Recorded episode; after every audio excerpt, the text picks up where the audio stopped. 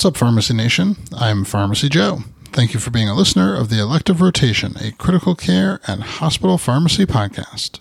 This is episode 886. In this episode, I'll discuss the ACEP clinical policy on adult patients presenting to the ED with severe agitation.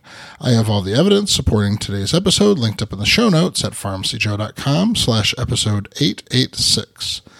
The issue of an extremely agitated patient in an emergency department has significant consequences for all present in the ED. The agitated patient is usually at risk of harming themselves and they cannot receive care for their underlying condition until the agitation is controlled. The staff are often at risk of harm from the patient, and the tremendous amount of clinical resources that must be mobilized to deal with a severely agitated patient are often drawn from other patient care activities, leaving surrounding patients patients with less attention until the agitation is resolved.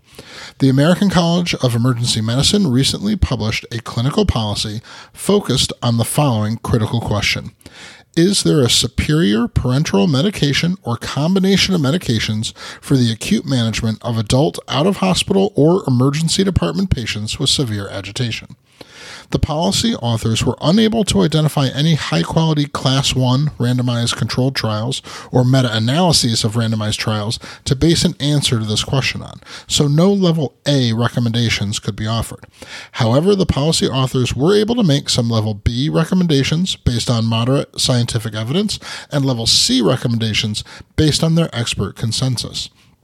The level B recommendations are for more rapid and efficacious treatment of severe agitation in the emergency department, use a combination of droperidol and midazolam or an atypical antipsychotic in combination with midazolam. If a single agent must be administered, use droperidol or an atypical antipsychotic due to the adverse effect profile of midazolam alone and for efficacious treatment of severe agitation in the emergency department, use the above agents described or haloperidol alone or in combination with lorazepam. The level C recommendations are in situations where safety of the patient, bystanders, or staff is a concern, consider ketamine, IV or IM, to rapidly treat severe agitation in the ED.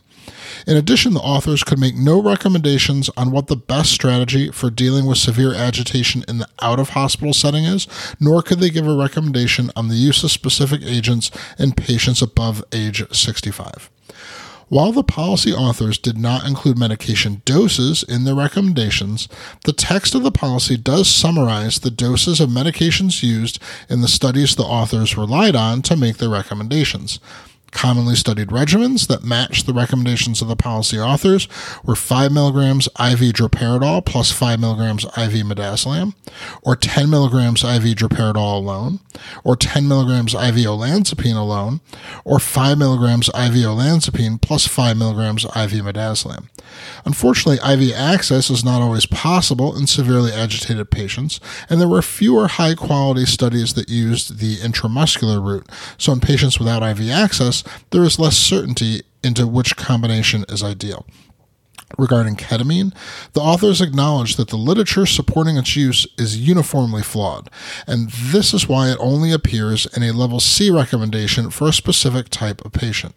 The expert opinion of the policy authors is that although ketamine has a non zero risk of laryngospasm, respiratory depression, and need for intubation, its reliably fast action outweighs these risks in situations where the safety of the patient, bystanders, and staff necessitate a more rapid and reliable treatment of agitation than provided by other therapeutic options.